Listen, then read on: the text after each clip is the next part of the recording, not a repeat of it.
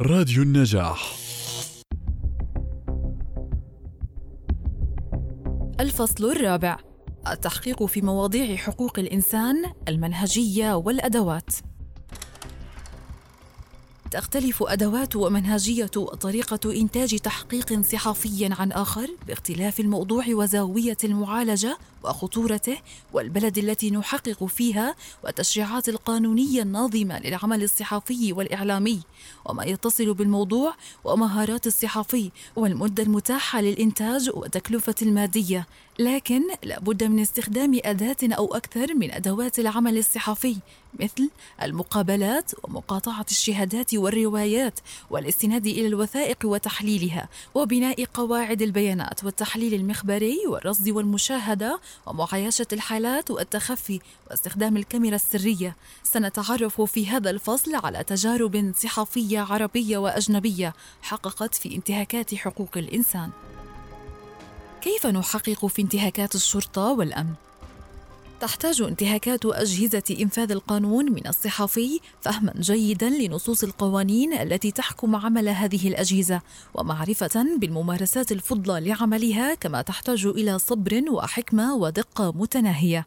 تشمل انتهاكات أجهزة إنفاذ القانون التعذيب بأنواعه وسوء المعاملة ونزع الاعترافات بالقوة والضرب المفضي إلى الموت والقتل والاختفاء القسري وحجز الحرية خارج إطار القانون واستغلال النفوذ والسلطة وتفتيش المنازل والسيارات والهواتف بلا إذن قضائي وكشف العذرية دون موافقة وبلا سند قانوني. كما حدث في مصر إبان الثورة عام 2011 إلى آخره. يعالج القانون الدولي الإنساني الجرائم الصادرة من سلطات إنفاذ القانون وقد اعتمدت الجمعية العامة للأمم المتحدة اتفاقية مناهضة التعذيب وغيره من ضروب المعاملة أو العقوبة القاسية أو اللا إنسانية أو المهنية عام 1984 التعذيب هو أي عمل ينتج عنه ألما أو عذابا شديد جسديا أو نفسيا ولا يجوز التذرع بالظروف الاستثنائية لممارسة التعذيب أو بالأوامر الصادرة عن موظفين أعلى رتبة أو سلطة عليا كمبرر للتعذيب. يعتمد الصحفي الذي يعمل على تحقيق صحفي في انتهاكات الشرطة والأمن على توثيق الأدلة الرقمية والورقية وتقارير الطب الشرعي ومحاضر الشكاوى ولوائح الاتهام وقرارات المحاكم وصور الضحايا ليتم فحصها من الخبراء للوصول إلى استنتاجات دقيقة إضافة للوصول إلى مصادر أولية متعددة شاهدة على الانتهاكات ومطلعة على تفاصيله والوصول إلى مصدر داخلي في أجهزة الشرطة الشرطة والأمن تؤكد وقوع الانتهاك. يجب أن يتحلى توثيق شهادات الضحايا بالدقة الشديدة ويفضل الحصول على موافقة مكتوبة من المصادر التي صرحت وأدلت بشهاداتها لأنها ربما تتعرض لضغوط من أجهزة الأمن لتغيير الشهادة وإنكار الانتهاك. تحقيق موت في الخدمة للصحفي مصطفى المرصفاوي والذي نشرته بي بي سي عربي عام 2016 من التحقيقات التي تقصت انتهاكات الشرطة وأجهزة الأمن. إذ تناول التحقيق إساءة معاملة بعض عناصر قوات الأمن المركزي المصرية من قبل ضباطهم ما تسبب أحيانا بوفاة بعض المجندين في ظل تستر منهجي للسلطات على هذه الانتهاكات. وفي سبيل إثبات فكرته حقق المرصفاوي على مدى عامين في حوادث انتحار وحالات وفاة لبعض مجندي الأمن المركزي فرصد 13 حالة وفاة مشبوهة لمجندين بين عامين 2008 و 2015 معتمدا في توثيقه بشكل رئيسي على الوثائق النيابية العامة ومحاضر الشرطة وملفات المحاكم وتقارير الطب الشرعي وفيديوهات وصور للضحايا قبل وفاتهم. واستعان التحقيق كذلك بخبرات ذوي الاختصاص فتضمن مقابلة مع مسؤول سابق في الطب الشرعي من أجل التعليق على أحد التقارير الطبية حول مزاعم انتحار أحد المجندين ومقابلة أخرى مع أستاذ جامعي لتوضيح دور قوات الأمن المركزي ومهامها وتاريخها ومقابلة ثالثة مع ضابط شرطة سابق للحديث عن ظروف التجنيد والتدريب فضلا عن مقابلة أخرى مع محامي أهالي الضحايا والمتهمين لشرح تفاصيل القضايا وإجراءات التحقيق والمحاكمة. وعلى الرغم من أن الصحفي رصد 13 حالة إلا أن التحقيق غطى ثلاثة منها فقط بشكل مفصل عارضا لمحة عن تاريخ الضحية وأحوالها قبل الوفاة وتفاصيل الوفاة مدعمة بوثائق الشرطة والنيابة العامة والمحاكم. كما تضمن التحقيق مقابلات مع أهالي هؤلاء الضحايا وذهب الصحفي إلى أبعد من ذلك في إحدى الحالات حيث رافق عائلة الضحية إلى قاعة المحكمة أكثر من مرة لتوثيق قرارات المحكمة وجلساتها وردات فعل العائلة عند مشاهدة المتهم لأول مرة في قفص الاتهام إذ هرعت والدة الضحية باكية إلى القفص فور سماعها اسم المتهم لمواجهته فيما رصدت الكاميرا هذا المشهد دون تدخل الصحفي في الحدث أو توجيه شخوصه ووقائعه. وقد تركزت شهادات الأهالي بشكل أساسي على ذكر الوقائع التي حدثت معهم. ومن ذلك على سبيل المثال حديث والدة أحد الضحايا عن تفاصيل تلقيهم خبر وفاته وشهادة أخرى عن تهديد العائلة والضغط عليها من أجل التنازل عن قضية مرفوعة على أحد الضباط كما تحدث بعض الأهالي عن طبائع الضحايا وأحوالهم وظروفهم قبل الوفاة.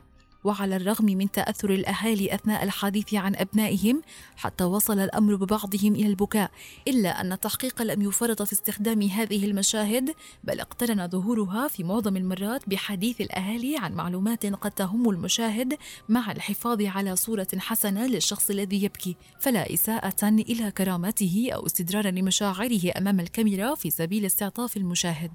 وتجدر الإشارة هنا إلى تعامل التحقيق مع صور بعض الضحايا. فقد عرض التحقيق عددا من صور المجندين الذين تعرضوا لمعاملة قاسية أثناء التدريب في أحد المعسكرات.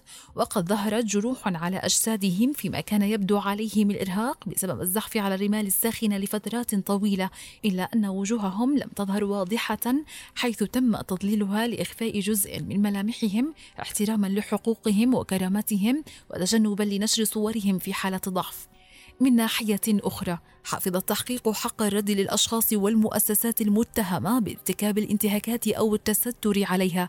فحاول الصحفي أكثر من مرة إجراء مقابلات مع وزارة الداخلية والنيابة العامة وأحد ضباط المتهمين دون أي استجابة منهم. كيف نحقق في قضايا القتل؟ خارج القانون. يمثل الأعدام غير القانوني جرائم القتل الذي نفذتها جهات فاعلة تتبع لدولة أو من قبل حراس من خارج الدولة بتغطية حكومية انتهاكا صارخا لاستخدام السلطة وانتهاك الحقوق الشخصية. ويضع التحقيق في مثل هذه الجرائم تحديات كبيرة أمام الصحفيين. يبدأ الصحفي بجمع المعلومات الخام لأن طرفا ما في هذه القضايا يحاول التستر عليها وحجب النشر فيها أو تضليل الصحافة كما حصل في مقتل رئيس الوزراء اللبناني الأسبق رفيق الحريري حيث أعلن جماعة نصر والجهاد في بلاد الشام مسؤوليتها عن الحادث عبر فيديو دفع به إلى وسائل الإعلام وثبت لاحقا أن الفيديو كان ملفقا ومزيفا لبعاد النظر عن الفاعل الرئيس.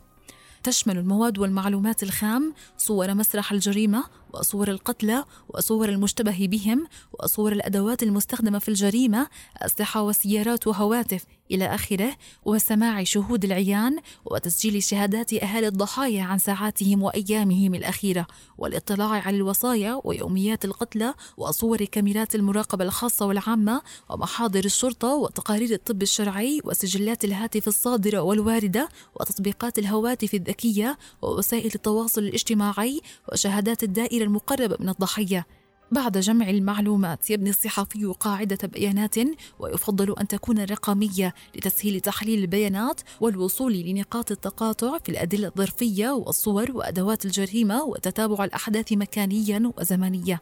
الاستعانة بالخبراء في المختبرات والأدلة الجرمية والجنائية والطب الشرعي وخبراء التكنولوجيا في تحليل ما وصل إليه الصحفي من أدلة وشهادات وتقارير إذ ليس هناك طريقة واحدة للاستفادة من الخبراء فكل جريمة مختلفة عن الأخرى. لذا تختلف كل معالجة ومنهجية أيضا. ربما يكون الخبير جزءا من العمل وربما يحلل الصور ويقرأ تقارير الطب الشرعي وربما يساعد في تحليل مادة ما أو إجراء تجارب محاكاة لواقع جريمة. الأمر المهم هو ألا يجبر الصحفي أهالي القتلى أو أصدقائهم أو شهود العيان على التحدث إليه ينبغي الصبر وبناء الثقة أولا وعليه أن يكون مدركا أنهم ما زالوا تحت تأثير الصدمة إذا وافق أي منهم على إجراء المقابلة فعلى الصحفي أن يتجنب الأسئلة من قبل ما هو شعورك؟ هل ابنك متورط أو هل تشعر بالذنب لعدم قدرتك على الاعتناء بطفلك؟ رصد الصحفي محمود الكن في فيلم بثته الجزيرة عام 2020 بعنوان البحث عن جلادي الأسد ما لا يقل عن ستة أشخاص مشتبه بارتكابهم أو اشتراكهم في جرائم حرب وجرائم ضد الإنسانية في سوريا ثم تتبع بعض من هاجروا منهم إلى أوروبا وعاشوا وعملوا فيها دون ملاحقتهم أو مساءلتهم قانونيا عن هذه الشبهات. كان من بين المشتبه بهم في التحقيق ثلاثة أطباء يتهمهم نشطاء بتعذيب مرضى كانوا محتجزين في مستشفى عسكري أحد هؤلاء الأطباء هاجر إلى ألمانيا ليعمل طبيبا في مستشفياتها وكشف التحقيق عن تواجد قائد عسكري لإحدى الميليشيات وبعض أفرادها في أوروبا وهي من الميليشيات التي شاركت في حصار مخيم اليرموك أثناء الحرب في سوريا. كما وثق التحقيق تردد شخص إلى ألمانيا وهو يرأس جمعية خيرية في سوريا متهمة بالتعاون مع الميليشيات وتمويلها. وربما يمكن القول إن التحقيق عالج الفكرة الرئيسية عبر مراحل متتابعة كالتالي. البحث عن المشتبه بارتكابهم جرائم الحرب في سوريا ثم التحقق من الاتهامات الموجهة للمشتبه بهم وتتبع من هاجر منهم إلى أوروبا ثم السعي لمواجهتهم والحصول على رد منهم بشأن هذه الاتهامات فضلا عن البحث حول أسباب عدم ملاحقة المشتبه بهم والعقبات التي تقف في طريق ذلك. وذكر الفيلم بوضوح المنهجية التي تبعها الصحفي من أجل إثبات فكرة التحقيق. أولا جمع المعلومات حول الأماكن والأشخاص والجرائم من خلال الصور والفيديوهات عبر مواقع الإنترنت ووسائل التواصل الاجتماعي المصادر المفتوحة من جهة وعبر الأشخاص الذين شاهدوا أثر الجريمة أو وثقوها المصادر المغلقة من جهة أخرى. ثانيا تحديد المواقع التي ارتكبت فيها الجرائم في سوريا وأماكن إقامة المتهمين في أوروبا من خلال تقنية تحديد المواقع الجغرافية. وثالثا مطابقة هذه المعلومات مع شهادات أشخاص عملوا سابقا مع المتهمين أو وثقوا أثر الجرائم بأنفسهم. ليس سهلا أن يوجه الصحفي اتهاما لشخص مشتبها بارتكاب جريمة فضلا عن نشر اسمه وصورته إلا أن عمل الصحافة الاستقصائية يتقاطع كثيرا مع عمل الإدعاء العام وللصحفي أن يوجه أصابع الاتهام أحيانا إذا ما اجتهد وتحرى الدقة والموضوعية وتوفرت له الأدلة والقرائن الموثوقة التي تشير إلى الجرم أو الانتهاك ومرتكبه. ومن الأمثلة على ذلك ما ورد في هذا التحقيق من اتهامات لأحد الأطباء بتعذيب مرضى في مستشفى حمص العسكري. وجهت الاتهامات بالاستناد إلى تطابق وتقاطع ثلاث شهادات زميلان للمتهم عملا معه في الفترة المقدرة لارتكاب الجرائم وفي المستشفى العسكري نفسه. وشخص ثالث شهد جثث القتلى وتزوير أسباب وفاتهم في أحد مرافق المستشفى وكانت شهادته مدعمة بمقاطع فيديو وثقها سرا باستخدام هاتفه النقال كما جرى التحقق من هذه المقاطع باستخدام تقنية تحديد المواقع الجغرافية للتأكد من مكان تصوير الفيديو. لكن لم يكتف التحقيق بتوجيه الاتهام فقط بل حفظ للطبيب حقه في الرد وبذل الصحفي كل جهد ممكن في ذلك. فقد أظهر الفيلم أربع محاولات منفصلة للوصول إلى المشتبه به ومواجهته بالتهم كانت المحاولة الأولى عندما توصل التحقيق إلى مكان عمله في إحدى المستشفيات في ألمانيا ليتوجه الصحفي إلى المستشفى لكن تبين أن الطبيب لم يعد يعمل هناك. تبعا لذلك محاولة ثانية لمكان عمله الجديد. لكن الطبيب كان قد انقطع عن العمل فيه أيضا وانتقل إلى مكان آخر. فتبعه الصحفي إلى مكان العمل الجديد لكن لم يتمكن من مقابلته فما كان من الصحفي إلا أن توجه إلى منزل الطبيب لمقابلته لكنه لم يكن موجودا. فترك الصحفي لمن في المنزل معلومات الاتصال به ولحسن الحظ لم تذهب كل هذه المحاولات سدى فقد أرسل الطبيب لاحقا رسالة عبر البريد الإلكتروني نافيا مشاركته وعلمه بأي إساءة معاملة وقعت في المستشفى العسكري بحمص. بعد حوالي خمسة أسابيع من بث التحقيق وبعدما تعرف لاجئون سوريون على الطبيب في إحدى العيادات وأبلغ السلطات الألمانية عنه ألقت الشرطة القبض عليه ووجهت له المحكمة تهم ارتكاب جرائم ضد الإنسانية والتسبب بضرر جسدي خطير حيث اشتبه أنه عذب لمرتين على الأقل سجينا في المستشفى العسكري في حمص.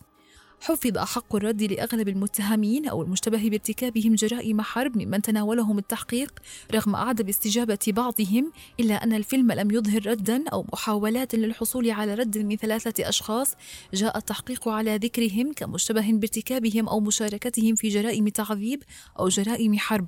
كما لم يظهر في التحقيق رد الحكومة السورية عن الاتهامات بتعذيب وقتل المرضى في المستشفيات العسكرية ولا رد الحكومة الألمانية على عدم ملاحقة المشتبه بهم المقيمين فيها. ومما يمكن ملاحظته أن التحقيق لم يطلق الاتهامات بحق كل من ورد اسمه من بعض المصادر ما لم يتم التقصي والتحقق من ذلك. فقد ذكر أحد الأشخاص أسماء أطباء مشتبه بهم إلا أنه تم إخفاء جزءا من أسمائهم باستخدام مؤثرات صوتية وإن كان من الأفضل أن يتم إخفاء الاسم كاملا طالما أن التحقيق لم يتناول قصصهم ولم يثبت صلتهم بالجرائم المرتكبة. وذلك حماية لهم من الانتقام في حال الاستدلال عليهم خصوصا عندما تكون أسماءهم مميزة وقد عرف أحد أماكن عملهم. وقد راعى التحقيق القواعد الأخلاقية في التعامل مع معظم صور الضحايا الذين ظهروا فيه حيث ظللت وجوه المتوفين وأخفيت ملامحهم واستخدمت الصور التي تحمل مشاهدا قيمة توثيقية أو إخبارية كصورة الوشم على يد أحد الضحايا المتوفين بسبب التعذيب في السجون والتي مكنت شقيقه من التعرف على جثته.